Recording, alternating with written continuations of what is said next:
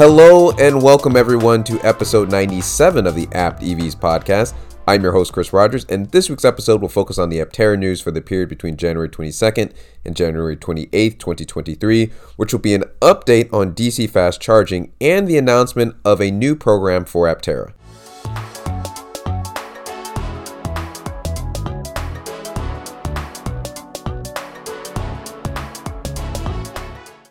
Hello, everyone. I hope that you all had a great week. This week's episode is going to be about a f- some follow up information from the reveal of Aptera's launch edition vehicle during the webinar. There was a bit of a kerfuffle focused on one component of that webinar that is the discussion about DC fast charging. And this last week ended up a little bit busier than I imagined that Aptera planned for it to be, and I thought it would be regarding news and announcements. I thought that this last week was going to focus on an investor focused webinar and the details that came out of that meeting. And instead, there was sort of a a, a spontaneous video that, that came out uh, featuring co CEOs Chris and Steve that focused on DC fast charging. And the time of that launch edition webinar video, they said that DC fast charging was something that they were exploring for a future update for the vehicles, but the launch edition vehicles, they would not include it. At that time, I mentioned that it would likely be important for them to figure that out going forward for the larger capacity 600 and 1000 mile vehicle. But the response to that announcement was rather emphatic, as many people likely objected to the inability to charge at higher speeds for the their vehicle. With the 400 miles of range that was going to put a damper on Aptera's ability as a road trip vehicle specifically those who got the launch edition vehicles. Those are the first ones that are coming out because people who came down the line ostensibly if they were able to add that into the vehicles they would have that DC fast charging. The people who got the the presumably premium launch edition vehicles though they would require a retrofit and that was a large part of the discussion and the comments that you could see online of people objecting to that and, and there's also if you're going for a longer edition webinar it sort of raised questions of well when are they going to be able to get that in? Is that automatic that the longer range, the 600 and 1000 mile range, would have it? So there were a lot of questions about that. And in response to this robust feedback, Aptera released a video with their co CEOs explaining, firstly, that DC fast charging will now be a standard feature on the launch edition vehicle. So great, fantastic, as well as their justification for their initial pause in development of that feature in their vehicles. I'm going to play an audio clip from that video where Steve Fambro explains what happened there. You may recall from Chris's campaign earlier this year to lobby Tesla to release their NACS plug for public use. Um, before that was done, the only option Aptera had was the SAE combo plug, a very big plug. Uh, you've probably seen it in the video that he did. And it's a very difficult problem to package on the vehicle. That's why we always wanted the Tesla plug. So because we didn't have line of sight for that, and because we didn't want to package that big combo connector, we paused the development on DC fast charging. But we've already been working on fast charging for over a year. We decided to turn back on this program that we had paused months ago because we didn't really have line of sight to the NACS connector. But now that we have line of sight to it, we have access to it, um, coupled with your very, very uh, vocal and numerous uh, posts and feedback, we decided to make a change. In short, Aptera built DC fast charging into the vehicle a while ago, or at least they started development on adding that feature into the vehicle a while ago, but they halted development because they didn't want to use the bulky J1772 connector for the vehicle. That was what motivated the Change.org campaign asking the US government to adopt the North American Charging Standard, formerly known as the Tesla connector, as the plug standard for all electric vehicles in the United States. In the video, you can see when Steve is talking about this, a computer model of what the DC fast charger would have looked like with that older J1772 connector. And my speculation was incorrect that one of the reasons why they didn't include that DC fast charging initially was that they were concerned about the heat management on the battery capacity. It sounds like they didn't really talk about that at all. I thought that would maybe would have been one of the concerns. The real concern was was just are we going to be able to use this Tesla plug or also the North American charging standard? Because you know they had to build that into their build of materials and their development, and they need to make decisions around the wiring and a number of features and the different components. But once Tesla opened up that plug and stated that it's now the North American charging standard, a key barrier was removed. And so the announcement that they made this last week that DC fast charging was going to be a part of the launch edition vehicles, what they were really announcing is that they have resumed working on a program that was already in place and they had planned for down the line. I, I guess they're really doing is removing uncertainty that was sort of implied in the webinar that, oh, you know, it's not going to be in the launch edition vehicles. We'll explore a retrofit.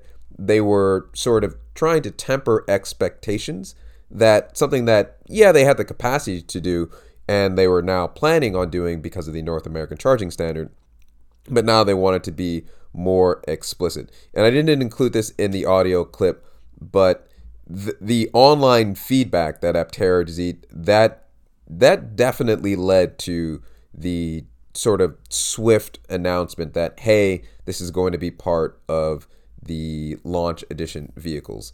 Uh, moving on to some of the stuff that we got out of that video about DC fast charging, I love learning new stuff.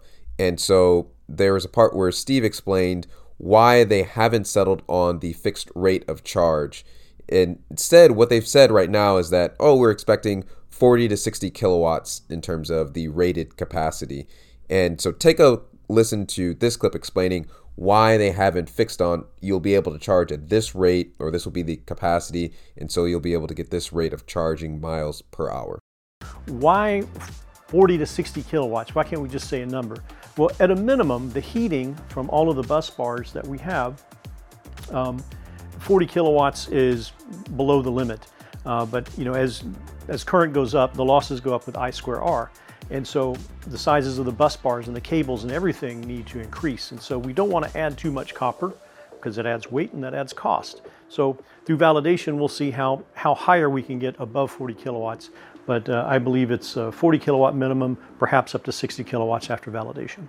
Basically, we'll all have to wait for testing validation to figure out how close Aptera is going to get to 600 miles of range per hour, charging range per hour, or the minimum rate at 400 miles of charging range per hour. And for those who are looking at the larger capacity batteries, the 600 mile range Aptera, the 1000 mile range of Aptera, those numbers are going to be of increased importance. You know, if you look at other EVs out there, again, and Aptera is going to charge much faster than other vehicles. There is no vehicle right now that has 600 miles of range or 1,000 miles of range, and so at if they're at they stick at the minimum at 400 miles of charging range per hour, and the fact that you'd have to wait one and a half hours if you've got the 600 mile range vehicle or over two hours. On the one hand, you're you're going, oh, that that seems like kind of long but that's still going to be way way faster it would still i imagine be nice to have a nice round number that if you have the 600 mile range battery that you you could go from 0% charge to 100 in a little over an hour there is also the sort of practical implication of charging up the larger ranged vehicles, which sort of went into the reason why I looked at the 400 mile range instead of the 600. For a while, I was kind of going back and forth and just thinking that you know, with the reduced capacity during the colder winter months, a 600 mile range battery would seem to be perfect. But, you know, the reality is, even if you're thinking about this as a, a road trip, there is sort of a maximum amount of range, unless you're in some sort of weird competition where you're in a race. Maybe if you're powerballing across the United States, you're probably only going to drive a few hundred miles at a time even if you have the uh, say put differently, even if you have the maximum range capacity Aptera at 1,000 miles, it's not like you're going to drive a thousand miles and only stop every 1,000 miles and go from 0% to 100%. The, you're probably going to stop for breaks every few hundred miles, just like everyone else. And so at 600 miles of range, you know, you're still going to be stopping. I guess you just have to align your stops for the regular breaks with stops for DC fast charging, in which case you're likely going to be going from around 40% to 80% in the larger capacity vehicles. You're not going, no one is going from zero to 100. That just wouldn't make sense. Now, stepping back to my overall reaction to this announcement, the quick reversal and the fact that both co CEOs came out and felt the need. You just think about all the things that they're doing to get this company off the ground. The fact that they've done a few webinars, joint webinars, so quickly, it it speaks to how important they felt it was to get ahead of this issue.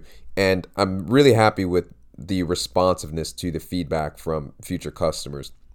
The message that I'm taking though is that if Aptera has the capacity to make a change that they themselves believe is reasonable, they will do their best to adapt to the customer request. And I think that's important to keep in mind when assessing other requests that people have that you see that are common and come up regarding the vehicle, whether that be the overall width of the vehicle or possible price increases for their vehicle. If you use this example now of the sort of quote unquote reversal on DC fast charging, it provides some instructive examples you know, so for DC fast charging, they had already started development on this. This wasn't going from scratch. This wasn't really a full reversal. It's more of a resumption of activity. And they only slowed down because they didn't want to build in the bulky components that would have been required with they if they different the existing CCS plugs that that were on the market. But once they knew that they'd have access to the more efficient solution,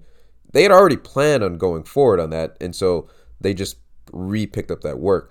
When you think about something like pricing, however, that's dependent on a larger range of external factors. And unlike the North American charging standard, right now, they may not have the sort of line of sight that is required in order to finalize that right now.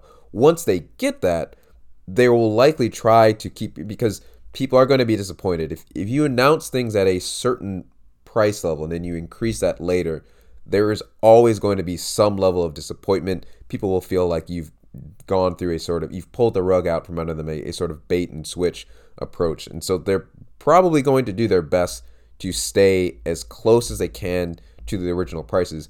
At the same time, you know, they they can only do so much if all of their suppliers are quoting them price increases in, the order of uh, 20% higher from what they were originally pricing, you know, they're they're going to look at what can they do in order to stay that. So it, it's still TBD and and that's what I'm trying to keep in mind. Uh, another bigger picture reaction is just that this is great news that they're going to be able to include this.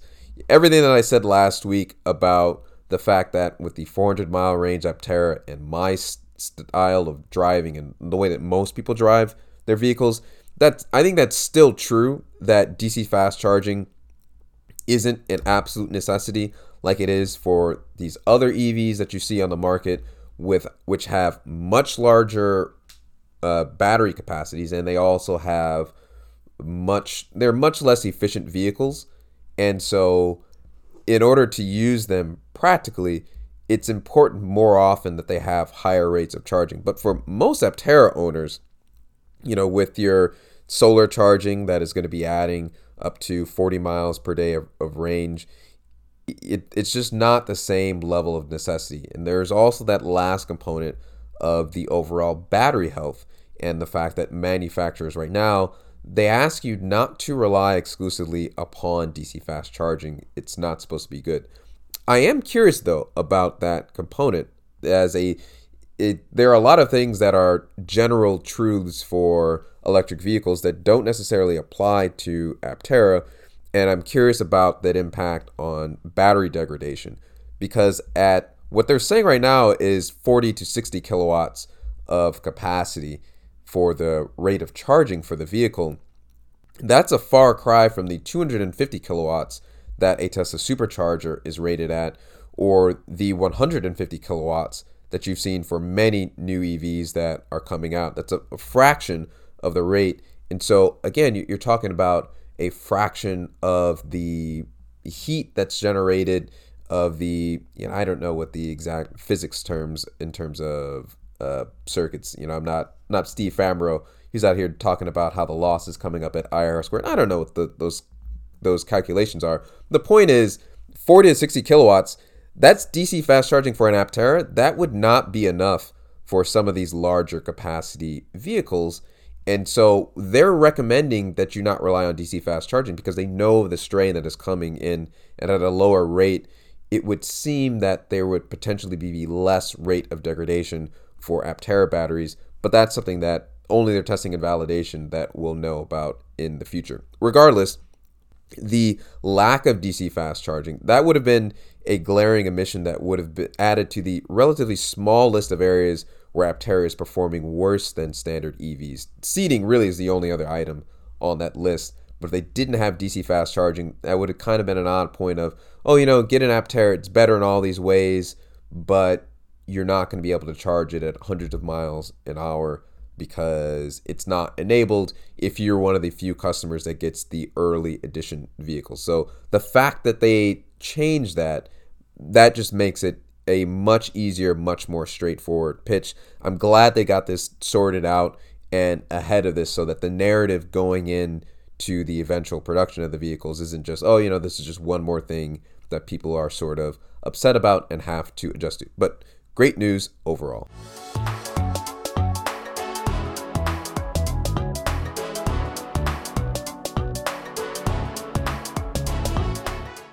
The next story of the week is another major announcement where Aptera is trying to get creative in how they will enter production of these vehicles. Aptera has announced what they're calling the Aptera Accelerator Program, which will put customers in line to receive the first 2,000 vehicles based on the amount that they invest into the company. Put differently, Aptera is hoping to raise with the first 2,000 delivery slots. They're hoping to raise at least $20 million in crowdfunding by offering the ability to sort of jump to the front of line for deliveries. And that would allow you to get the vehicle within the first year, definitely within the first year or so. And so, if you are interested in this, and also what they're doing is if you have already invested in Aptera, then they're going to add that on to your total investment, this current $10,000 minimum that you would be required to do and they're going to create a leaderboard. And so if you invest $10,000 now in the uh, Aptera Accelerator program, that will put you in line to receive one of the first 2,000 vehicles. Whoever invests the most, in, in addition to requiring this 10,000, so if you go above and beyond that, you will receive the first Aptera vehicle. So presumably, if you are Mr. Moneybags and you invest, I don't know, a few hundred thousand dollars into the company and that's the highest amount that they get, then you will 100% get the first Aptera vehicle. Uh, full disclosure, I have invested a small amount in Aptera. It would not be $10,000. Uh, and I am, I have to say, I'm unlikely to add $10,000 to try to get in the first 2,000 vehicles because, you know, I don't just have those funds just laying around and I'm, I'm actually trying to save up for the vehicle right now. But if you are one of those people, you know, this is what I'm looking at this is it's sort of a creative way of what they're trying to do to reach out for, for new investment. And in fact, in the investor webinar that was last Friday, they focused on a, early on on this the creation of the accelerator program where they're essentially you know if you were looking at the launch edition vehicle which is supposed to be the first vehicles that come out they're essentially auctioning off the first 2000 reservation slots so that they can raise money for the company and hopefully get into production more quickly. What Aptera believes is that the value of those slots is fairly high because there are many people that are interested in the vehicle and they're a marketable asset that they can use. In addition, by raising this additional money, they believe it will actually allow them to get more vehicles to everyone else faster. In other case, there's sort of a knock on effect of if enough people, if 2,000 people spend, you know, invest a lot of money into the company, it doesn't actually mean that, you know, maybe if you were right now, if you were the 1000th person in line in the company, your actual projected delivery date would likely have been longer if they did not solicit this funding, assuming that it is is successful, a successful com- campaign where 2,000 people decide to make this minimum $10,000 investment. That's the theory that they're they're going on here, where they're looking for big investors who will help the company get more vehicles to everyone faster.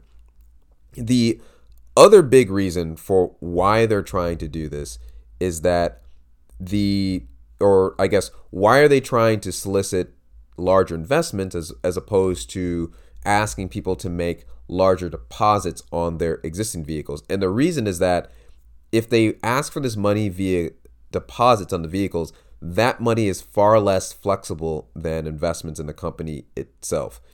In in fact, all the money that is made on the deposits of the vehicle apparently that can only be used towards production of the vehicles themselves, those exact vehicles that the deposits are for. Whereas investment money, that can be used for matching government grants, that can be used for purchasing equipment tooling, and that can be used for anything and everything that the company needs to do in order to get into production. So they're really asking for flexible funding so that they can get to their their actual production. You know, I thought that that's an interesting point because I would, I guess, if they had asked for, I guess, if they were asking to increase the amount of my deposit, that's something that I would consider. It would basically be asking me, you know, would I like to essentially put up all the money for my vehicle now versus later? That's something I would look into. Whereas this is an, an added investment on top of if you are, you know, that's not reducing your overall purchase price for your vehicle. And so that extra funding that for me is less attractive, but for the company, that's what they need to, in order to get into production. And when I saw this announcement, it reminded me of the recent announcement by Sono Motors, which is another solar electric vehicle company, which is upping the deposit required in order to get into production. That's more along the lines of you know asking if everyone pays up front, we think we'll get into production. Whereas Aptera is saying, no, we need flexible funding so that we can do that. And, you know, ultimately, it looks like what they're trying to do is, is they're trying to lean more heavily into crowdfunding, which they've already, that's really been a big part of how they've gotten to where they're at. And they're trying to use that as an incentive to, hey, if you're really interested in getting your vehicle as soon as possible, they're hoping that they can rely on those individuals, possibly high net worth individuals, in order to do so. And they've spoken greatly about the fact that they're looking for high net worth individuals. Presumably, there's someone that could come along and say, "Yeah, I want the first Aptera vehicle, and I'm going to invest a few million dollars right now," which would go a long way towards their their current basically fundraising goal that they're looking at. And so someone would be interesting investing a few million dollars into the company. They would also be guaranteeing that they got the first vehicle.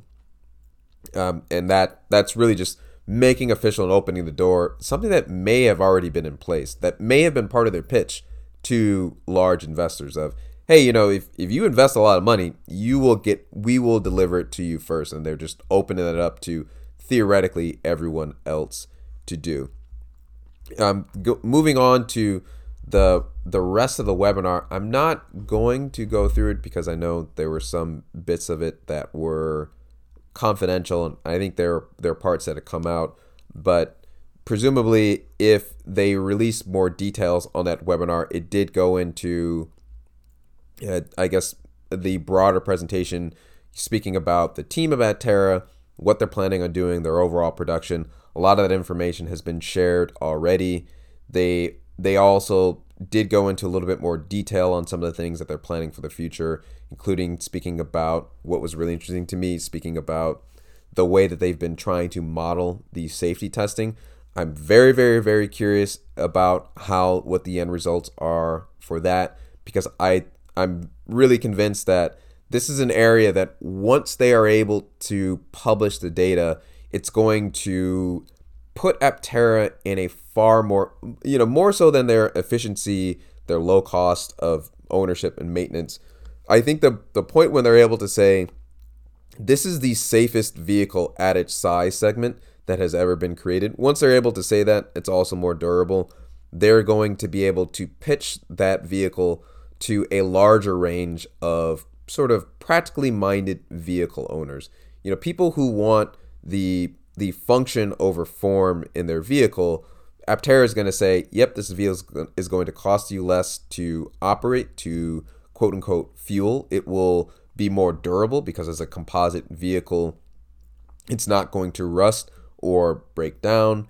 You possibly will never have to pay to refuel it because of the the solar charging and also this is the safest vehicle that you can be in at that size because with the safety cell design, the sort of rounded shape that encourages glancing blows, and the composite materials that are 10 times stronger than steel based by weight, that this is a very, very, very safe vehicle that costs less than any other EV and will take you further.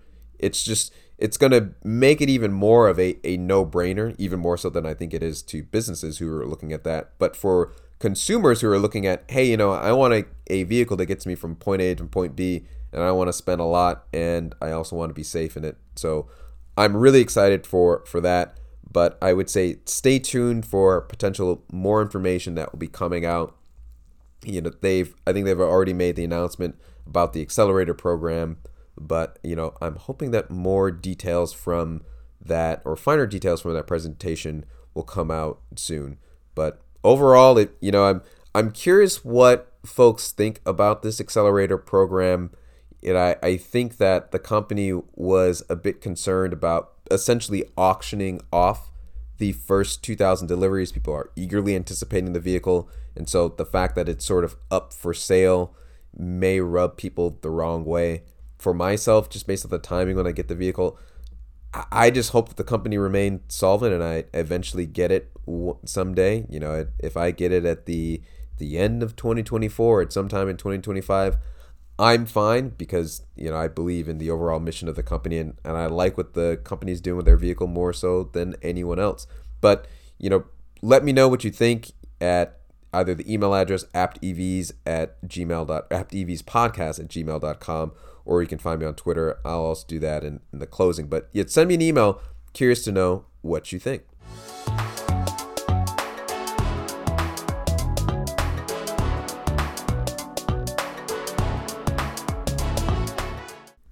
And that concludes episode 97 of the Apt EVs podcast. I hope you found this episode interesting. If you enjoyed the podcast, please tell a friend so that we can continue to grow the Aptera movement. I guess I would be remiss if I didn't suggest on behalf of Aptera, if you really enjoyed the podcast and the company, they've got this accelerator program and they are soliciting your funds so that you can get first in line for a vehicle.